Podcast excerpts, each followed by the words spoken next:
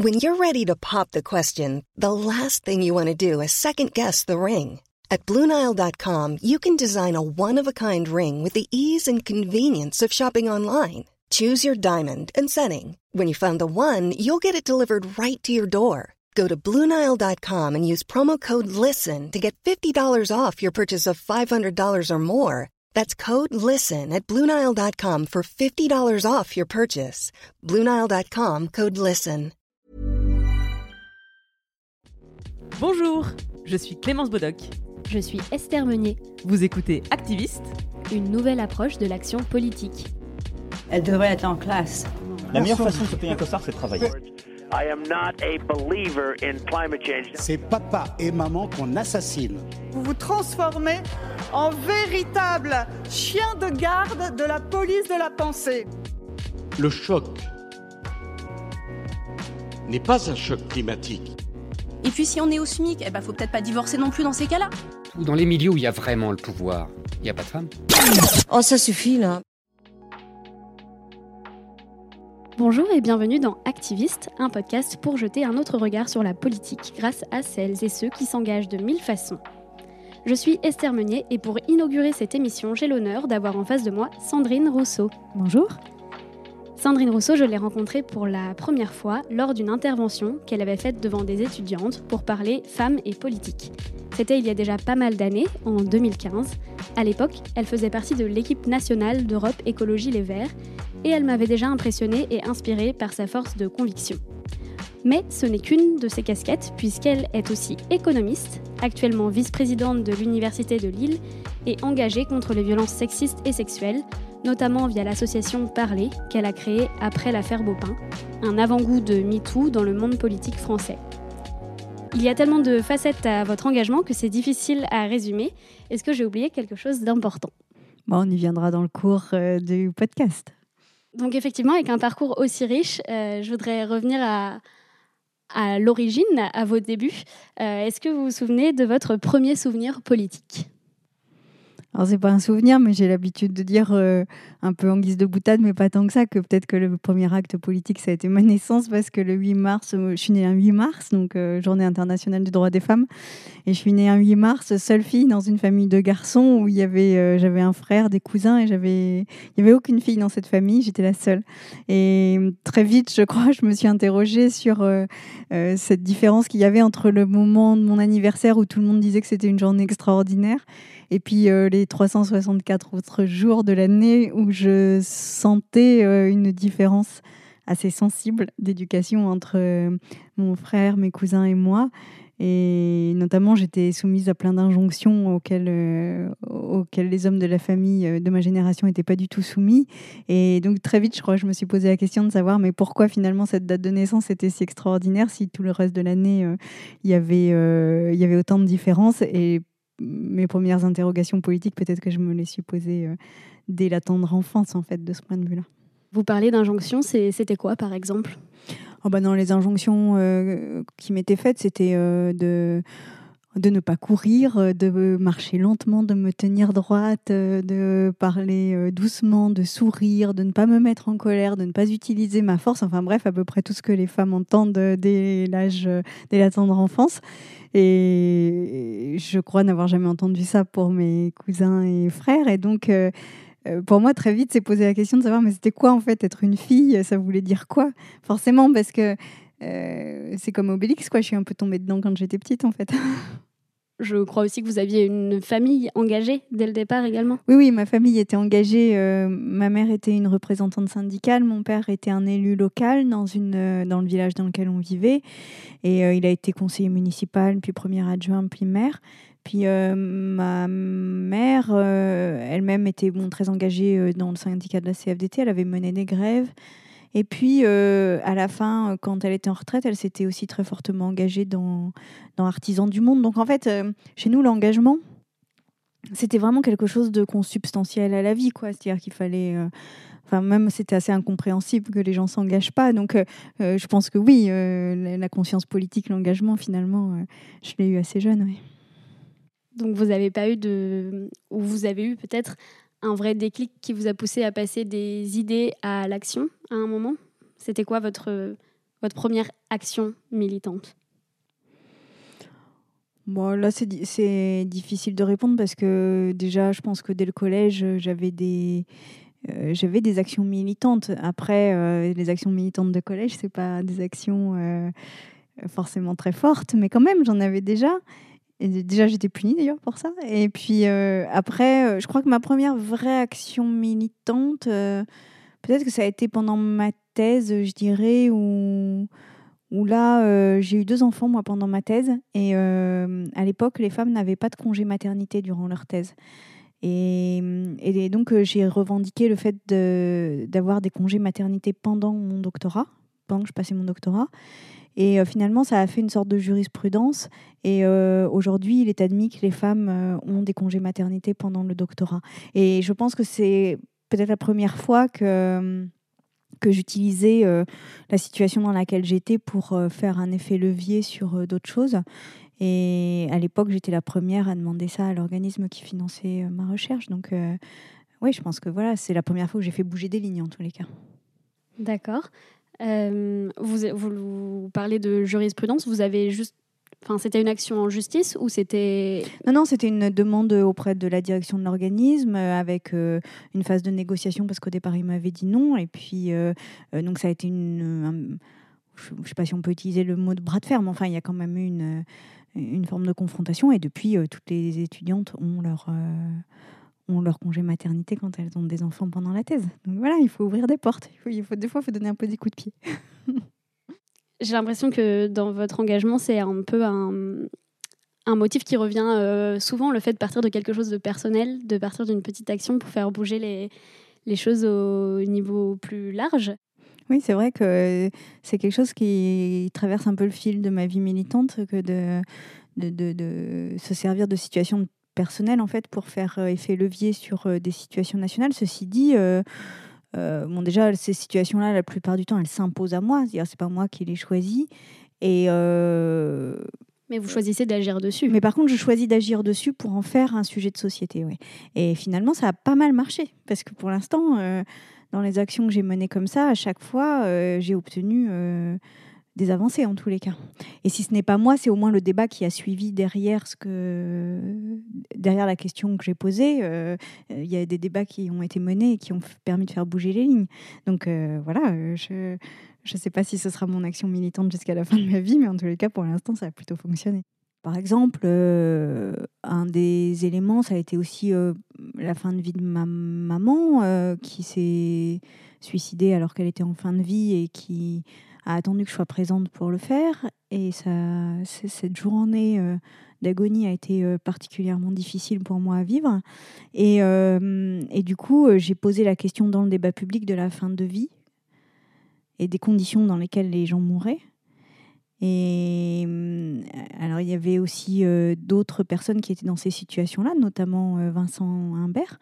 Mais le témoignage que j'avais fourni sur ma mère a, par exemple, été repris dans les vœux de François Hollande et ça a donné lieu à une nouvelle, à une nouvelle loi après qui s'appelle la loi Leonetti, Claes Leonetti qui améliore les conditions de fin de vie. Donc, voilà, c'est un autre exemple.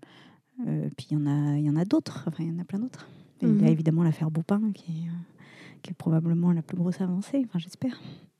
On va, on va y revenir. Avant ça, j'aimerais savoir euh, à quel moment vous vous êtes rendu compte que vous ne pouviez pas faire l'unanimité à partir du moment où vous aviez des idées et une opinion? Et comment vous l'avez géré? Bah, ça, euh, je l'ai compris très tôt, hein, que je pouvais pas faire l'unanimité, surtout sur les sujets sur lesquels euh, je me posais. euh, mais bon, ne pas faire l'unanimité, euh, c'est pas très grave. Ce qui est important, c'est est-ce que ça fait bouger les lignes? Enfin, c'est quand même im- impossible, je pense, d'avoir l'unanimité sur des sujets qui font bouger la société. Mais l'important, c'est d'avoir suffisamment d'appui pour quand même faire euh, effet levier. Et par exemple, c'est ce qui s'est passé sur euh, la précarité étudiante, où euh, en 2003-2004, je ne sais plus, euh, peut-être 2005, euh, enfin, c'était dans une de ces trois années-là, j'avais, en tant que vice-présidente de l'Université de Lille, fait venir le secours populaire pour alerter sur les conditions de vie étudiante pour dire que les étudiants n'avaient pas de quoi manger. Et à l'époque, ça avait suscité un tollé et un débat encore, et les syndicats étudiants s'en étaient emparés.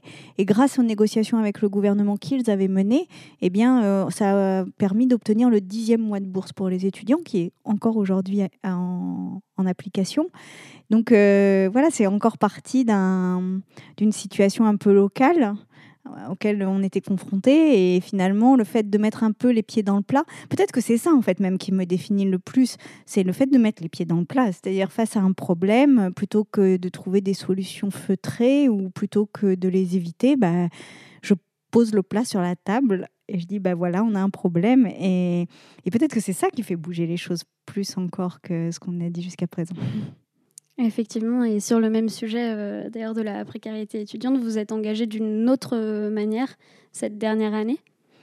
Oui, euh, on a été l'université de Lille a été la première université en France, mais probablement dans le monde, à distribuer des protections périodiques gratuites aux étudiantes. Donc ça, ça s'est fait l'année dernière et on l'a reproduit cette année. Et cette année, on a doublé la distribution de protections jetables par des protections réutilisables, donc des coupes menstruelles et des hum, serviettes lavables. La distribution cette distribution-là a eu lieu la semaine dernière et on a été mais absolument débordé par le monde, c'était incroyable.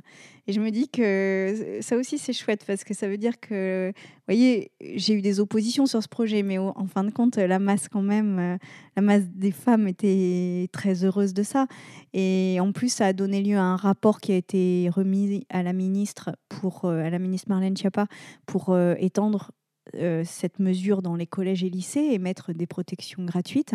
Et les députés sont aussi venus voir à l'Université de Lille pour euh, essayer de développer ça dans les collèges et lycées. Donc je me dis, bah, encore une fois, finalement, un petit acte, parce que c'est quand même pas grand-chose de faire une distribution de protection, bah, un petit acte, peut-être que ça donnera quelque chose qui est que dans tous les collèges et lycées, il y a des protections périodiques gratuites. Si on, a, si on atteint ça, bah, ce sera une sacrée évolution pour les femmes. Hein quand même d'avoir ça à disposition.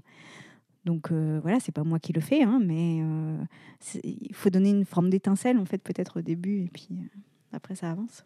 Mmh Quand on parle de votre engagement, j'ai l'impression qu'au fil de votre vie, vous avez touché à de nombreuses thématiques différentes, puisque du coup, vous avez aussi été effectivement engagé dans le parti Europe Écologie Les Verts. Peut-être vous pouvez revenir d'ailleurs sur comment vous en êtes arrivé à vous à intégrer ce parti et à prendre une place dans la politique institutionnelle Oui, au départ, c'était de l'activisme, ouais, plus. Et puis euh, cet activisme, il avait alerté les pouvoirs publics, euh, notamment bah, sur la question de la précarité étudiante. Et donc les Verts sont venus me voir. C'était aussi après deux mois de grève à l'université. Et les, Verts sont venus me voir en me disant on a besoin de gens de la société civile qui, soient un peu, euh, qui font un peu bouger les lignes. Et donc on voudrait que vous veniez sur notre liste. Euh, c'était aux européennes, c'était avec Cohn-Bendit. Euh, moi, j'ai dit plein de fois non, parce que je n'avais pas du tout envie de faire de la politique dans un parti politique.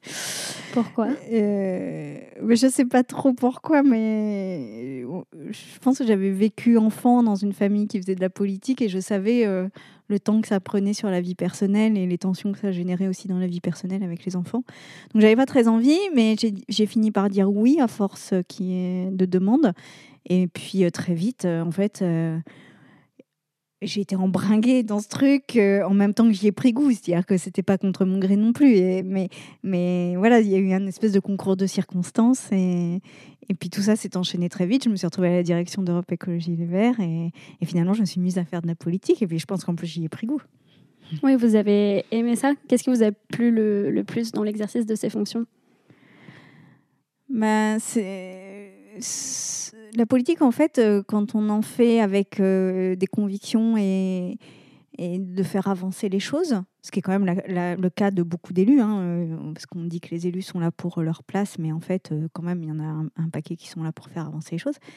Bah, il y a quelque chose d'un peu grisant là-dedans. C'est-à-dire qu'on on a, on veut faire avancer quelque chose et donc on se donne les moyens, on essaye de, de trouver des compromis, d'obtenir des votes, de faire passer les choses. Et finalement, ce processus-là, c'est un processus qui est assez grisant, surtout quand on y arrive.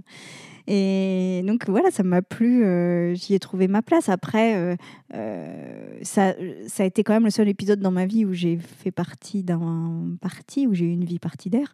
Je ne sais pas si je, ça se représentera, je ne sais pas. Vous en avez envie ou pas pour l'instant? Bah, La politique me manque, mais en même temps, euh, les partis politiques me manquent pas trop. et Europe Écologie me manque pas trop.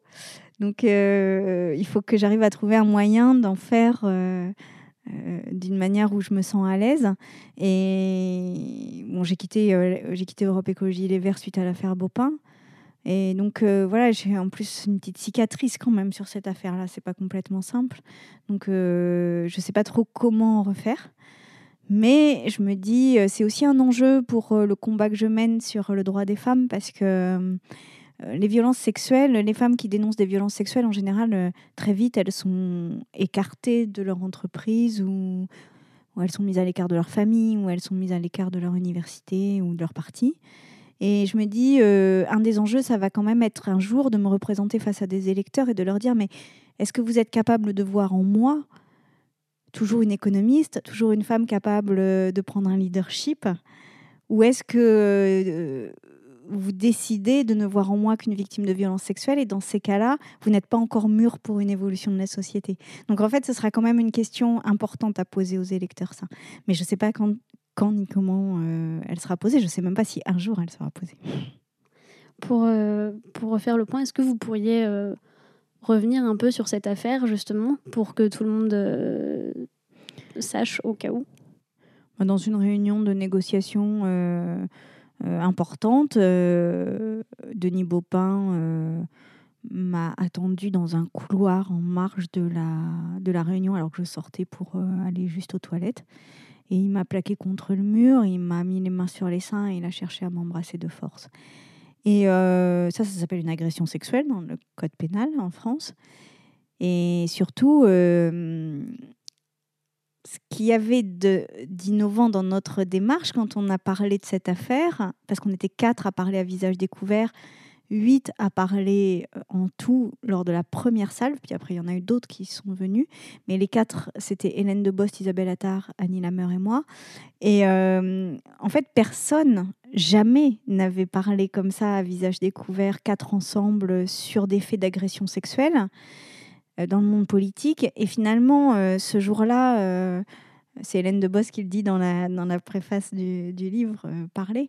Mais elle dit finalement, c'est peut-être là qu'on a fait le plus grand acte politique de notre vie. Mais je pense que oui, je pense que c'était bien avant MeToo. Hein. Enfin, il faut se remettre dans le contexte. À l'époque, personne ne l'avait fait. Il y avait eu l'affaire DSK avec Tristan Manon. Mais finalement, euh, Tristan Manon, elle avait quand même été identifiée comme euh, une femme euh, voilà, dont on ne savait pas trop si on pouvait la croire ou pas. Quand je dis ça, je dis ce que les médias retraçaient d'elle. Hein. Je ne dis pas évidemment ce que moi je pensais d'elle. Mais et donc, euh, c'était avant MeToo, on était dans le désert, c'était un no man's land complet en matière de violence sexuelle, personne n'en parlait. Et donc là, nous, on arrive à quatre euh, avec de la farine sur le bec et on dit, bah voilà, on a été agressé et harcelé sexuellement. Et on ne savait pas à ce moment-là ce que ça générerait. C'est-à-dire, on ne savait pas si euh, ça ferait flop, si on s'en prendrait plein la tronche, ou si il y aurait un, une écoute de ce qu'on disait et un respect de ce qu'on disait. Et au final, euh, ça a été un peu tout ça. À la fois, on s'en est pris plein la tronche et vraiment beaucoup, beaucoup. Et en même temps, euh, ça a bougé quelque chose quand même dans la société française. Ça, je crois vraiment qu'il y a une espèce de tectonique des plaques qui a fait qu'à ce moment-là, on a commencé, c'est la première fois où finalement on a commencé à entendre les violences sexuelles comme étant euh, un problème de société et un problème dont tout le monde était potentiellement victime ou euh, responsable. Enfin, c'est-à-dire que ça concernait tout le monde dans tous les cas, dans tous les foyers, tout ça. Puis après, il y a eu mon passage à On n'est pas couché, qui a été une, espèce de deuxième salve où là, c'est rentré dans tous les foyers, euh, sur la table du salon, quoi. Les violences sexuelles étaient sur la table du salon. C'était la première fois. Avec le recul, ce passage dans On n'est pas couché, euh, comment vous y repensez? Bah, ça reste compliqué pour moi de l'analyser, mais euh, ce que je pense, c'est que ce moment de télé a fait quelque chose qui n'avait jamais été fait avant, qui était que les violences sexuelles arrivaient dans le salon de tout le monde, de monsieur et de madame tout le monde. Et, des personnes qui euh, ne s'étaient jamais posé la question, qui n'en avaient jamais parlé de leur vie. Et tout à coup, par cette séquence qui était une séquence qui a marqué les esprits quand même un peu, je pense. Euh, eh bien, euh, ça arrivait dans le salon et on était obligé de regarder ce qui se passait et surtout, on était obligé de d'essayer de comprendre pourquoi il y avait tant de souffrance autour de ça. Et donc, euh, quelque part, ça a été un moment de réflexion autour de, des violences sexuelles. Et ça, c'est arrivé, je ne sais plus quand, mais je crois que c'était en octobre, et quelques semaines après, a explosé MeToo. Et donc voilà, je crois que dans la vie, il n'y a pas tant de hasard que ça. C'est-à-dire que quelque part, on était dans ce moment-là, dans un moment de, où il fallait reconnaître les violences sexuelles. Et on n'est pas, la séquence On n'est pas couché a sans doute été un, un moment un peu préalable à ce qui se passait après, à ce qui allait se passer après. Mmh donc pour rappel, au cas où certains auditeurs n'auraient pas vu cette séquence, c'était vous face à Christine Angot euh, qui est victime elle aussi. Hein. Voilà, qui est victime aussi. C'était deux victimes de violences euh, sexuelles qui avaient des visions complètement différentes euh, sur le sujet de la prise de parole, justement. Oui, et si on regarde aujourd'hui la séquence, on est frappé par le par l'aspect désuet qu'elle a, l'aspect presque dépassé qu'elle a cette séquence. C'est-à-dire que Christine Angot me dit on, on, ne s'entraide pas, on se débrouille toute seule. C'est ça sa phrase, on se débrouille toute seule. Et moi, je dis, il faut qu'on s'entraide. Et finalement, euh, j'ai quand même l'impression que les mois et, l'année qui a suivi euh, m'a plutôt donné raison quand même sur euh, le fait que l'entraide avait, avait de la force. Mais ceci dit, je pense que Christine Angot avait aussi raison quand elle disait que jusqu'à présent, on se débrouillait avec ça. En fait, c'est vraiment, quelque part, cette séquence, elle marque la bascule d'un monde à un autre. Quoi. Totalement, c'est un, un moment charnière, effectivement. Et vous, vous avez aussi pris un rôle actif dans la construction de, ce monde post-MeToo, finalement, en créant une association. Oui, qui s'appelle Parler. Mais, euh, cette association Parler, elle a... pourquoi je l'ai créée? Je l'ai créée dans un contexte, parce que dans l'affaire Beaupin, euh, encore une fois, on était, on, était pionnières. Bon, et donc, euh, on a fait face à à peu près tout ce qui pouvait existait à l'époque de, de stéréotypes, d'idées reçues.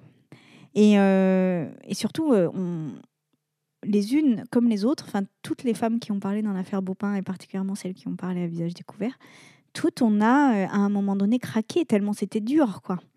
Et dans ces moments de craquage, mais vraiment de craquage, quoi. Eh bien, les seules qu'on pouvait appeler, c'était les copines. C'est-à-dire, c'était celles qui avaient parlé en même temps que nous. Parce que quand plus personne ne nous comprenait et quand nous-mêmes on ne comprenait plus personne autour de nous, eh bien, euh, les seuls avec qui on arrivait encore à discuter, c'était celles qui étaient dans la même situation que nous. Et c'est pour ça que j'ai créé Parler, c'est de me dire, mais les femmes qui n'ont pas ça, qui n'ont pas ce collectif, bah, je ne sais pas comment elles font, c'est bien, bien trop dur. Donc euh, l'association, elle a pour but de créer ces collectifs entre femmes victimes pour se donner de la force, de l'empowerment, de, euh, de, la sororité, euh, de la solidarité, et puis euh, de se dire que le groupe rend fort aussi.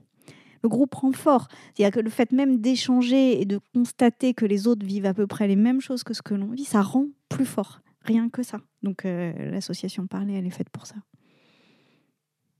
Il me semble aussi que vous avez essayé de mettre en place une autre action avec cette association, justement pour euh, mettre en contact euh, des femmes, alors d'une autre manière, des femmes qui auraient été victimes euh, du même agresseur.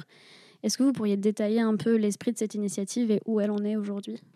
Alors cette initiative, elle s'appelle Suis-je seule? Donc l'idée, c'était de faire un site internet qui permette à des femmes de victimes d'un même agresseur de se retrouver entre elles première chose à dire, c'est que moi, je ne connais pas d'homme qui l'ait fait qu'une seule fois. C'est-à-dire ceux qui, ceux qui violent. Évidemment, c'est une minorité des hommes, c'est une infime minorité des hommes. Mais ceux qui violent le font plusieurs fois. Euh, c'est un mode de relation avec les femmes, en fait. Et de même que ceux qui agressent le font plusieurs fois. C'est pas pour rien que Weinstein, euh, il y a une centaine de victimes, euh, que Polanski, il y en a, je sais plus combien, 6 ou 7, que euh, Bopin, on était 14 ou 15 à la fin, que. Enfin, tout, si vous regardez un peu tous les. Tous ceux qui ont été accusés, finalement, il y a eu plusieurs victimes. Et je pense que c'est très général. C'est-à-dire que ceux qui font ça le font plusieurs fois. Et donc, euh, c'est donner beaucoup de force aussi aux victimes que de savoir qu'il y en a d'autres. Pour plein de raisons. Mais les victimes sont très isolées à partir du moment où elles sont victimes. Elles sont isolées euh, par leur souffrance, elles sont isolées par la société qui les isole. Et donc, elles s'imaginent pour beaucoup d'entre elles qu'elles pourront jamais aller en justice et qu'elles pourront jamais gagner parce que finalement elles sont un peu responsables de ce qui s'est passé parce que euh, et donc leur dire mais regardez non seulement vous n'êtes pas responsable mais en plus il y a une deuxième une troisième une quatrième victime qui a subi à peu près les mêmes choses que vous eh bien c'est vraiment un, un énorme euh, une énorme énergie qui leur est donnée pour se battre. Et je regrette que la CNIL aujourd'hui nous dise non là-dessus, parce que, alors elle nous dit non parce qu'on n'est pas agréé par le ministère de la Justice, mais je vais essayer de, trouver une association qui soit agréée par le ministère de la Justice pour qu'on puisse avancer, parce que ce serait, si on veut, si vraiment l'objectif c'est de réduire les violences sexuelles, si vraiment on veut dire oui, les auteurs de violences sexuelles doivent aller en prison, doivent, euh, si ce n'est aller en prison, au moins être punis par la justice, condamnés par la justice, eh bien, il faut donner les moyens aux femmes de se battre. Et c'est pas juste en, en, en, faisant des beaux discours ou c'est pas juste en défilant dans la rue? C'est aussi en donnant les moyens concrets de se battre. C'est complémentaire au reste et c'est important. Donc il faut qu'on y arrive. Justement, vous parlez de, de défilé. C'est aussi symbolique de faire cette interview avec vous aujourd'hui, puisqu'on est le 25 novembre. C'est la journée internationale de lutte contre les violences sexistes et sexuelles.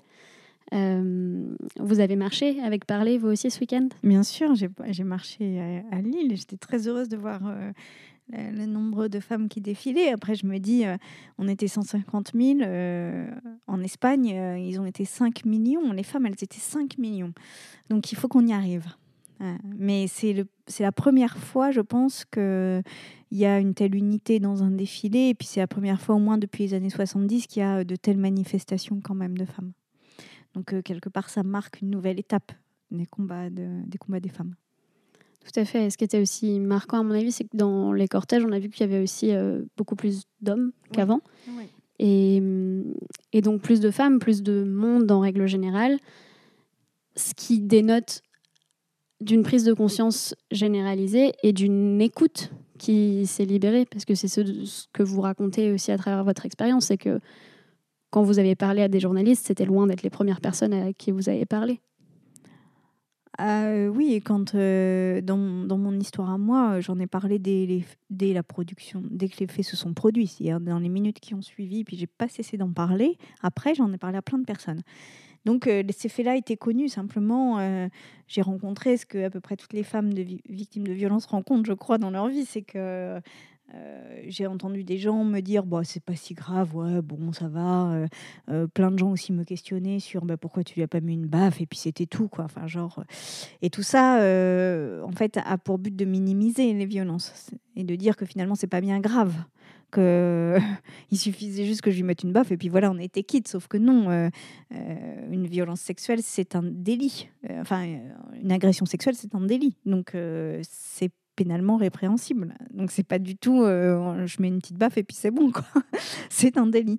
Et en plus euh, il y a vraiment un truc euh, mais ça j'ai jamais réussi vraiment à l'expliquer mais quand on subit une agression sexuelle on est ramené à son corps et finalement c'est comme si nous les femmes quoi qu'on fasse, à un moment donné, on est ramené à notre corps et on n'est qu'un corps. C'est-à-dire qu'on n'arrive pas à s'extraire de cette condition d'être un corps avant tout. Et ça, pour moi, c'est vraiment, aujourd'hui, c'est la fin de ça. C'est-à-dire que non, les femmes ne sont pas qu'un corps, elles sont des personnes entières. Et aujourd'hui, ce qui se passe, c'est qu'en plus, on dit, on maîtrise notre corps et on, on maîtrise notre sexualité aussi. Et c'est en ça que les distributions de règles, euh, les distributions de protection hygiénique pendant les règles, elles sont euh, très importantes aussi pour dire mais c'est notre corps et on en est fier. oui, on a nos règles, bah, on a le droit à des protections périodiques, c'est un droit. Pour étudier, on en a besoin pour aller en cours. On ne peut pas aller en cours si on n'en a pas. Donc c'est un droit. Et ça, c'est vraiment, je pense, quelque chose qui est en train de bouger euh, beaucoup dans la société aujourd'hui. Tout à fait. Et les, suites euh, de cette affaire, donc, ça a été que vous avez quitté le parti. Est-ce que c'était lié? Alors, euh, déjà, les suites de cette affaire, c'est qu'il euh, y a eu une enquête. euh, la- la- L'affaire a été classée sans suite parce qu'à à l'époque, le délai de prescription était de 3 ans. Puis, notamment grâce à l'affaire Beaupin, il est passé à 6 ans. hein. donc, déjà, on avait une, petite victoire. Et puis, après, lui a, déposé plainte en diffamation contre nous toutes et on a gagné dans le procès. Donc, finalement, c'est ça l'histoire Beaupin. Après, dans le parti, pourquoi j'ai quitté le parti? Bah, Parce que c'est extrêmement difficile de rester dans un collectif dans lequel on a parlé. En fait, il se passe plein de choses après, plein de petites choses qui nous sont reprochées. Et à la fin, le mot qui revenait le plus souvent pour les quatre qui avions parlé à visage découvert, et c'est un mot que j'entends aussi beaucoup chez les femmes de l'association Parler, c'est le mot ingérable. C'est on était devenu ingérable. Mais en fait, c'est pas vrai qu'on était ingérable. Euh, toutes les quatre, en tous les cas, dans le parti Europe Écologie Les Verts, toutes les quatre, euh, on a des caractères très très différents. On n'est pas deux à se ressembler là-dedans. Et donc, c'est pas possible qu'on soit toutes ingérables. Mais par contre, derrière le mot ingérable, ce qu'il faut entendre, c'est euh, qui a dérangé l'ordre, en fait. Et donc, qui a dérangé une forme d'ordre établi. Et ce qu'on nous renvoyait de- de caractère ingérable, en fait, eh, voulait dire que euh, on avait suffisamment dérangé le collectif pour ne plus y avoir complètement notre place. Et ça, moi, je l'ai pas supporté, en fait, ça. Parce que je trouve que c'était une autre violence encore. Et donc, je suis partie et j'ai refait de la politique comme euh, finalement j'en faisais avant de rentrer à Europe Écologie Les Verts. Voilà, j'ai poursuivi mon chemin. Mais euh, je trouve ça dommage quand même. Je trouve ça dommage. Aujourd'hui, euh, euh, je me dis, euh, il faudrait que Europe Écologie comprenne ça. Vraiment, pour, euh, pour avancer eux aussi. Ingérable, effectivement, c'est un mot fort. C'était quoi le prétexte pour vous qualifier ainsi? Bon, bah, C'était un prétexte de, euh, qui, qui, à mon avis, était euh, complètement anecdotique. Mais euh, surtout, euh, enfin, moi, j'ai jamais fait de la politique ingérable. hein. Jamais, jamais, jamais. J'ai toujours été assez. Enfin, dans, ma- dans mes actions politiques, j'ai toujours été assez modérée, euh, ou si ce n'est pas modérée, au moins structurée. Et j'ai jamais, jamais euh, fait des actions politiques sous le, prisme d'une espèce d'émotion ou d'émotivité. Au contraire, je pense que je suis même un animal assez froid en matière de politique, en fait. Et, donc, euh, le mot ingérable ne me va pas du tout, du tout. Je pense que c'est vraiment même complètement à l'inverse de ce que je suis. Et, donc, euh, s'il m'a été renvoyé comme ça, c'est que ça n'était pas euh, sur l'action politique qu'il portait. C'était sur ce que j'avais dit.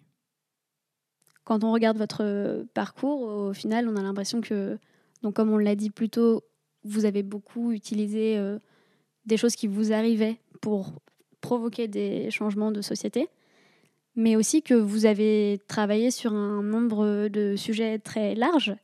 On dit souvent qu'il faut choisir ses combats. Moi, j'ai l'impression que vous avez préféré ne pas choisir quelque part.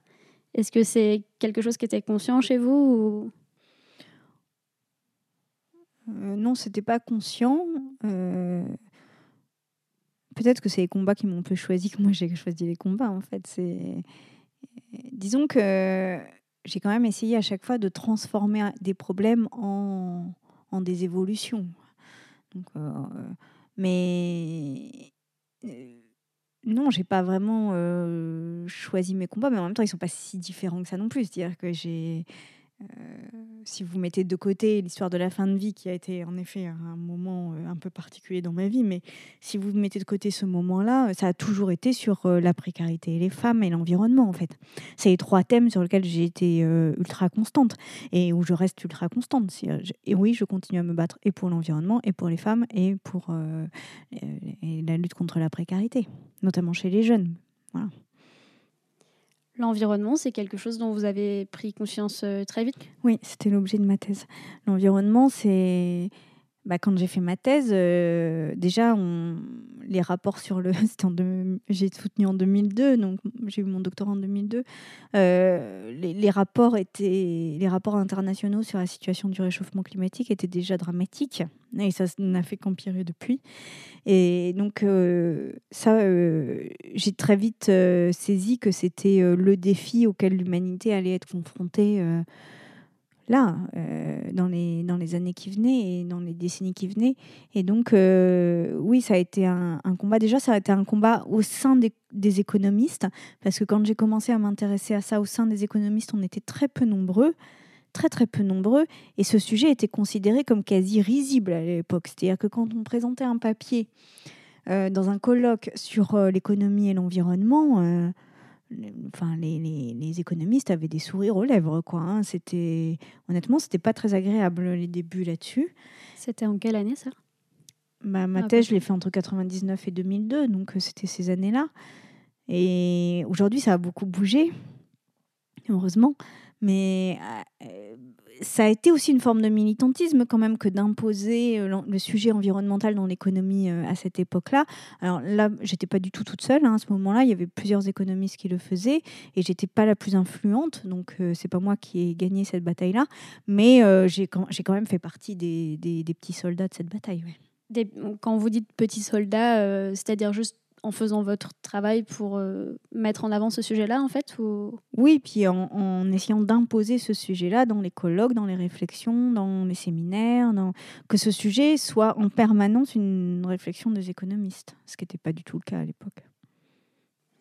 Et au fil de vos combats, euh, on a vu qu'il n'avait pas été toujours facile pour vous d'être euh, activiste.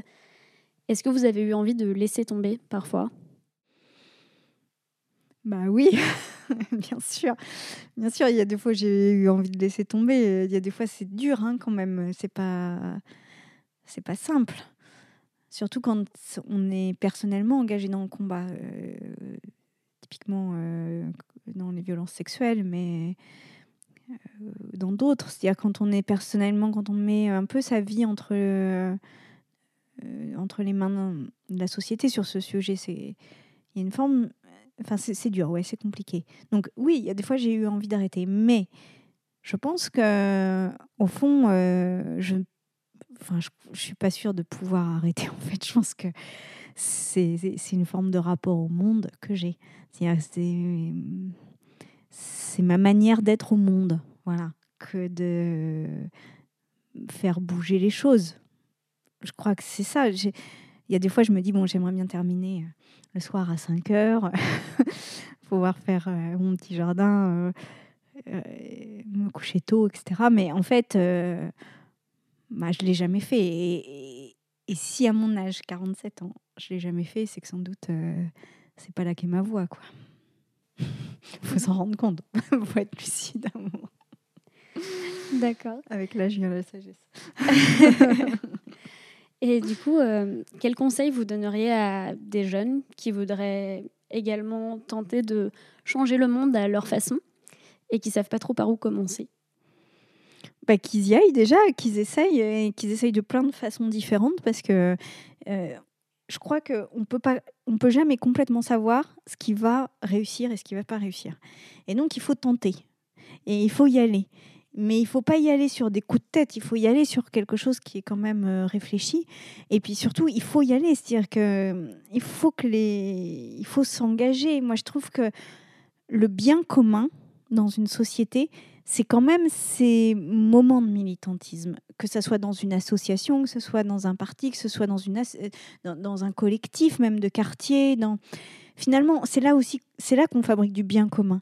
Et la société, c'est pas juste une somme d'individus qui euh, le matin part au boulot, euh, prend le métro et revient le soir, et puis euh, qui ont des vies parallèles comme ça et qui se croisent dans l'escalier et qui disent juste bonjour. Une société, c'est, c'est aussi, il y a un ciment et ce ciment, il est lié par tout ce temps que les gens passent à des choses qui ne sont pas directement liées à leur travail ou à leur famille et qui sont pour la construction du bien commun de la société. Et donc, c'est très très important en fait dans une société ça. Et il faut vraiment y aller parce qu'on a, besoin de, tout le monde là-dessus. Puis, euh, et puis les femmes, bah, allez, euh, c'est le moment. Je pense que là, on est quand même à un tournant. Il faut pas lâcher la barre, quoi. On est en train de faire euh, un virement. la société est en train de virer sur ces questions. Il faut tenir la barre. Et puis maintenant, il faut rentrer dans le bateau, quoi. Ouais. D'ailleurs, enfin, moi, j'ai l'impression qu'il y a une opportunité qui se présente pour les personnes qui voudraient faire de la politique presque de manière institutionnelle, parce qu'il y a les municipales qui arrivent. Et actuellement, il y a un rapport qui dit qu'il y a seulement 16% des maires en Mhm. France qui sont des femmes, en fait. Mais allez-y, on a besoin de vous. Et ne vous laissez pas euh, sortir de la politique. Parce que les femmes, elles- en général, quand elles rentrent en politique, on, on dit d'elles qu'elles sont jeunes, enthousiastes, qu'elles amènent plein de choses. Et puis euh, finalement, quand elles commencent à prendre un peu de pouvoir au sein des structures politiques, eh bien, on les écarte. Et quand elles partent de la politique, personne ne les retient vraiment. Alors, euh, le conseil que je voudrais donner à celles qui veulent faire de la politique, c'est allez-y déjà. Et je vous promets que vous m'aurez au moins moi- en soutien, quel que soit votre parti. Euh, mais euh, surtout, tenez. C'est-à-dire qu'il faut tenir à l'intérieur des structures et créer des réseaux de, sororité, de solidarité et, et essayer de tenir pour ne pas rentrer dans cette espèce de, cercle qui est euh, je rentre jeune et enthousiaste et je sors un peu plus âgé et, et dans l'indifférence générale. Il faut rester, il faut qu'on gagne là-dessus. Vous, vous avez eu le sentiment de, dans le reste de l'exercice de vos fonctions politiques ou d'activiste euh, au sens plus large, vous avez eu le sentiment d'être confronté à une sorte de sexisme ordinaire qui vous aurait euh, barré la route? Hmm, plein de fois. Plein de fois. La dernière fois étant sans doute alors que j'ai candidaté à la direction de Sciences Po Lille. Là, j'ai eu affaire à un sexisme qui m'a quand même euh, laissé euh, un sentiment euh, étrange. Euh, notamment parce que la question de la campagne était un peu est-ce que Sandrine Rousseau a bon caractère ou mauvais caractère? Sachant que les femmes sont à peu près systématiquement renvoyées à leur caractère et les hommes jamais. Alors que euh, les hommes de mauvais caractère, j'en connais quand même euh, plusieurs. Et, hum, et surtout, euh, quand on pose cette question sur une femme, à savoir est-ce qu'elle a bon caractère ou mauvais caractère, la réponse, euh, il n'y a pas trop à la chercher. En général, elle tombe du côté du Ah, elle a mauvais caractère. Et donc, euh, non, les femmes n'ont pas mauvais caractère, du moins pas plus ni moins que les hommes. Et surtout, elles sont tout à fait en mesure de gérer et en mesure d'exercer des leaderships. Et une école comme Sciences Po euh, devrait quand même être en avance sur euh, les évolutions de la société de ce point de vue-là. Et ce que j'ai constaté, c'est que bah, elle était plutôt en retard, plutôt en retrait. D'accord. C'est bien dommage. Ben, on espère que la prochaine fois, les. Ça ne veut pas dire que les étudiants de euh, Sciences Po, eux, étaient en retrait. hein. Ça veut dire que c'était vraiment la structure Sciences Po qui l'était. Une école comme Sciences Po Lille, par exemple, elle n'a jamais été dirigée par une femme. Moi, je voudrais quand même qu'en 2020, on ne puisse plus dire cet endroit, quel que soit l'endroit, cet endroit n'a jamais été dirigé par une femme. C'est pas possible de dire ça en 2020. Donc, voilà, peut-être que c'est ça qu'on doit se souhaiter à la nouvelle année, tous et toutes, qu'on se dise, en 2020, plus aucun endroit ne sera des fiefs masculins. Voilà. Et on arrive partout, et donc partout on partage. Et ça, ce serait une belle société. Ben, C'est un très très beau mot de conclusion, je trouve. Excellent mot d'ordre. Je vais reprendre ça pour mes bonnes résolutions, effectivement. voilà. On sait quoi, on sait quoi espérer pour 2020. Eh ben, merci beaucoup, Sandrine Merci. Rousseau, d'avoir répondu à mes questions. Voilà, ce premier épisode d'Activiste est terminé. J'espère qu'il vous aura plu, que Sandrine Rousseau vous aura inspiré, touché peut-être même. Moi, elle me donne de la force. La force de croire à un effet papillon mais positif. Ce battement d'aile qui provoquerait des tempêtes, pourquoi ne chasserait-il pas les nuages? À mon avis, le parcours de Sandrine Rousseau illustre cette possibilité. L'espoir que chacun et chacune d'entre nous puisse un jour, à son échelle, faire la différence. Nouvel épisode d'Activiste mardi prochain, avec de nouvelles histoires à raconter. En attendant, vous pouvez partager celui-ci, nous laisser des commentaires pour nous dire ce que vous en avez pensé, des étoiles également. C'est ce qui nous fera connaître. Vous pouvez aussi vous abonner au flux des autres émissions, Tuto Conquérir le Monde et Les Impertinentes. À très vite